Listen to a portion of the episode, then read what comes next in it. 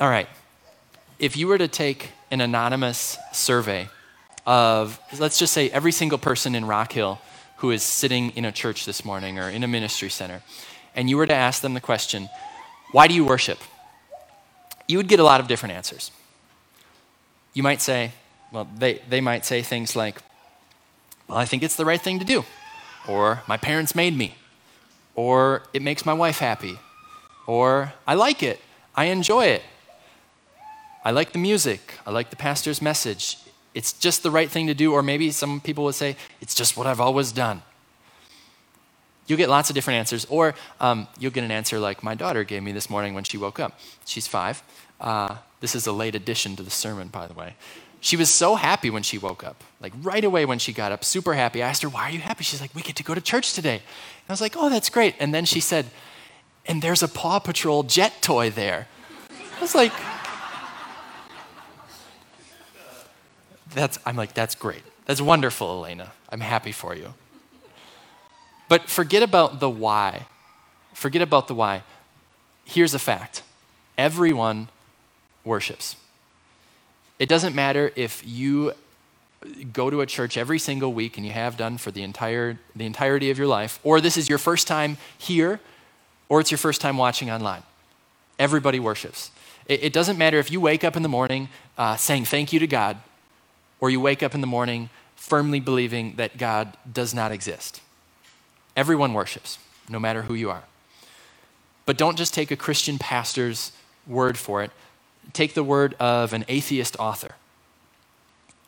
I've shared bits and pieces of this address before, but this is from the author David Foster Wallace. And this is from 2005 when he gave the commencement address at Kenyon College, which is in central Ohio. He's speaking to graduates. And remember, he's, we don't know for certain, but he's almost certainly an atheist. Here's what he said In the day to day trenches of adult life, he's speaking to college graduates, there is actually no such thing as atheism. There is no such thing as not worshiping. The only choice we get is what to worship.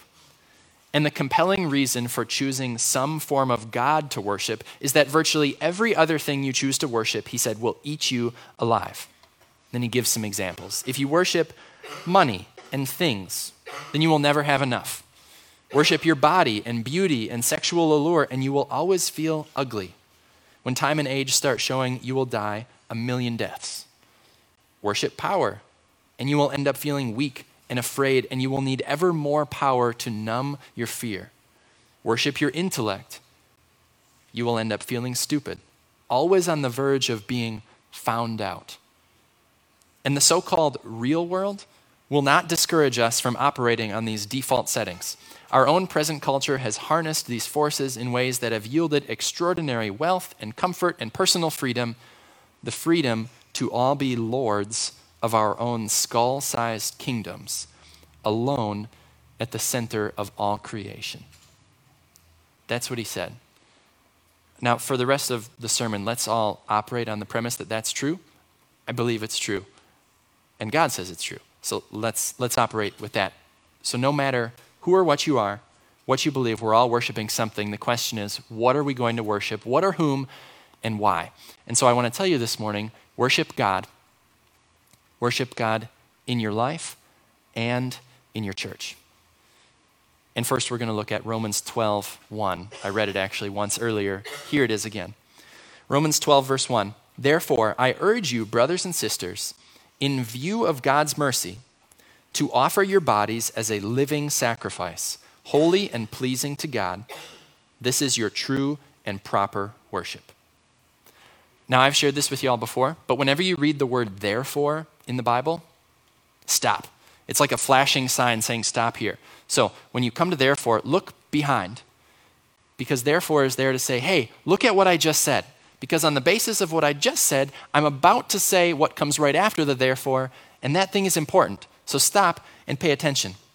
Therefore, in this particular verse, if there were no therefore, there would be no actual reason for us to worship, no reason to gather together right here. No reason to buy and renovate a ministry center. No reason to reach out to people who don't know that Jesus loves them just yet. There'd be no reason to do any of that. There would be no point because there would be no therefore. Now, the therefore in Romans 12:1, it could refer back to what I just read earlier from the end of Romans 11 where it talked about how great and big and how we can't understand God, so worship him. But actually, in the bigger picture, this, therefore, it points back to all of chapters 1 through 11 of Romans. Now, in my last year of seminary, we spent a semester and a half, an hour a day, studying those 11 chapters. But they can really all be summed up in just five words. And they're in 12, verse 1. Those five words are in view of God's mercy. Therefore. Now, mercy is seeing someone's need and acting on it. You see someone and you can see that they're lacking something. It could be anything. And you do what you can to fill that need. Not because of who they are or what they've done for you. You just see a need and you fill it. And that is exactly what God has done for us. He saw that every single person in the world lacks perfection. And that's what we need. Because in order to have eternal life with Him, we need perfection. You don't just need to be a nice woman or a nice man or a nice kid and try your best in school and at work and serve your community and serve each other. That, that's not good enough. We need perfection. And God saw that we all lacked it, and so He gave it to us. He sent His Son Jesus to be perfect. And when Jesus died on that cross, like I made a beeline to the cross at the beginning here, because that's where we all have to run. When He died, He transferred His perfection to you. God had mercy. He saw our need and he filled it. Another way to say it, God saw that we, in and of ourselves, cannot have any sense of worth. And so he said, You know what you're worth? You are worth the life of my son. Because I want you to be my son or daughter too. God had mercy. He saw a need and filled it. Now, there's a guy named Larry Stewart and he died a few years back. But from 1979 to 2006, every December, he would go out into his town. He would just see someone who looked like they were in need for whatever reason. He'd go up to him, he'd say, Merry Christmas. He would hand him a $100 bill or a few of them, and then he'd walk away. Most often, he did this in his hometown of Kansas City. But he went other places too, like after 9 11, 2001, he went to New York. 2002, he was in D.C. after some sniper shootings. 2003, I believe he was in Florida after three hurricanes. No, 2003 was San Diego after forest fires. 2004 was Florida after three hurricanes. 2005 was Mississippi after the worst parts of hurricane. He went to the worst hit areas from Hurricane Katrina. When he died in 2007 at the age of 58, he had given away $1.3 million just by going up and handing people money. That's mercy. He saw a perceived need and he said, You know what? I'm going to help, even if it's just in this little way. God's mercy, like I was telling the kids, like Larry Stewart's mercy, amazing. God's indescribably more amazing. And in view of that mercy, Paul says, offer your bodies as a living sacrifice. Now, a living sacrifice, that's an oxymoron. In other words, it doesn't make any sense at all because sacrifices aren't living, especially when you go to the Old Testament. In the Old Testament, most often sacrificing an animal, and I'm sorry to those of you who love animals, but it meant, it meant killing the animal and you taking an animal that you loved and not just giving it away, but killing it, it, it, served a couple purposes. One was that you were giving something up. You were sacrificing not just the animal, but you were sacrificing your love for the animal to, in a sense, proclaim this is how great I know God is. This is how much I trust Him. I can get rid of this other thing that I know and love because God's asking me to. And then also, the animal sacrifices. They were, they were what God demanded to pay the price to take away people's sin. And yes, they ultimately pointed to Jesus, the ultimate sacrifice. But living sacrifice, that's different. the ultimate sacrifice, Jesus, it's already been made. So the sacrifices we make, they don't, they don't need to involve death at all. Listen to what Hebrews chapter 10 says. This is the covenant I will make with them after that time, says the Lord.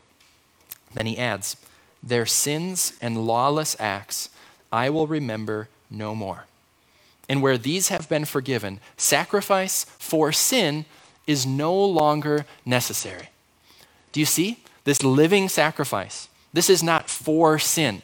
Your sin's already been sacrificed for. Your living sacrifice is not for sin, it's simply in thanks. It's in view of God's mercy. And when Paul says offer your bodies, he's saying offer the entirety of your life.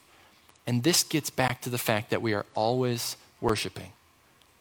When you're gathering with your friends on Friday or Saturday night, or whenever you gather with people, it's an opportunity to worship.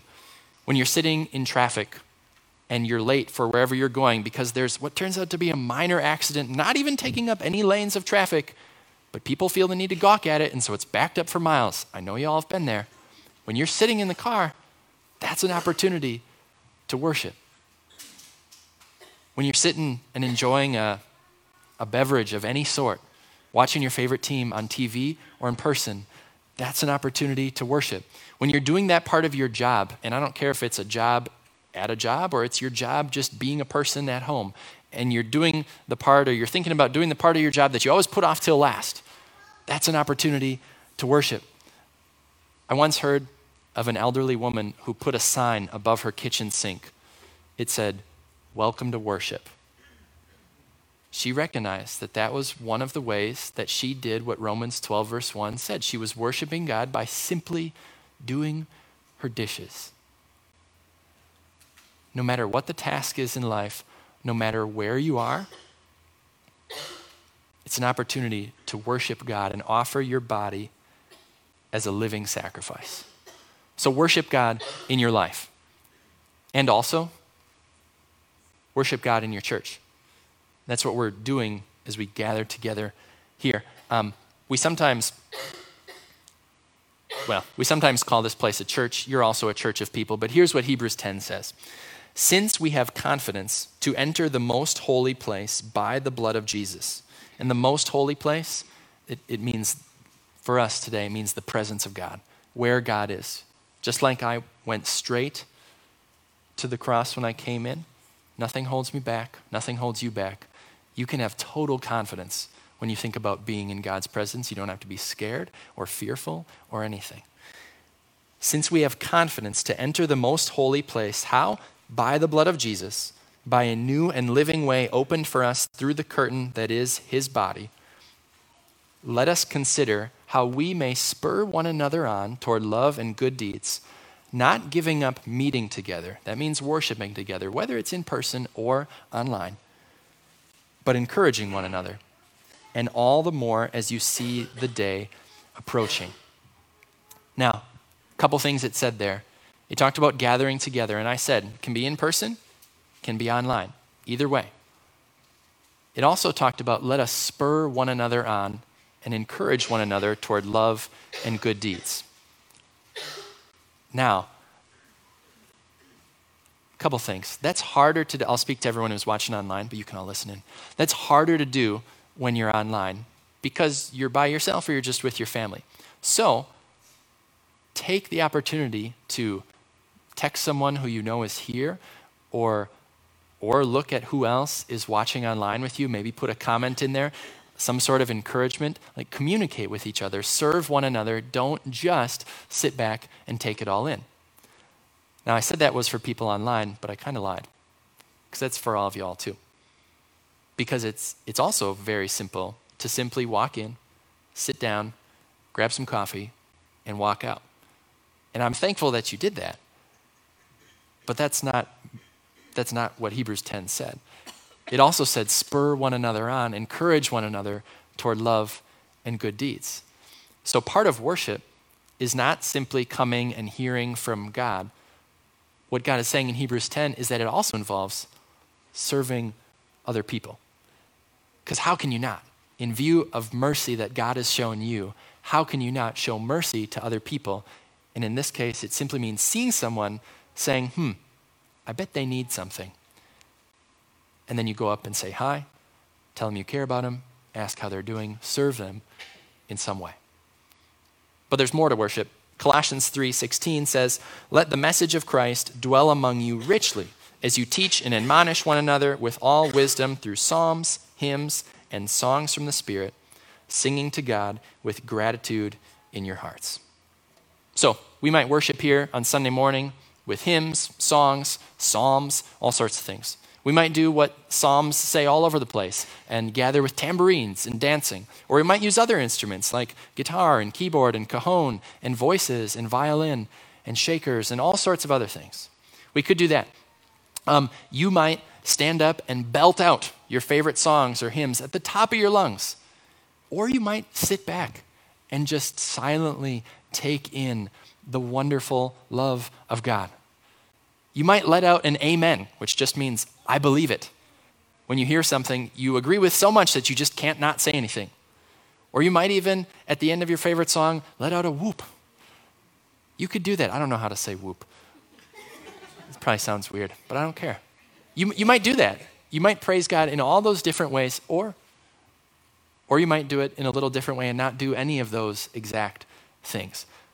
But no matter what it looks like outside, the Word of God is dwelling in you richly. And one thing we always do here, in one way or another, or in multiple ways, is that we, surgery happens.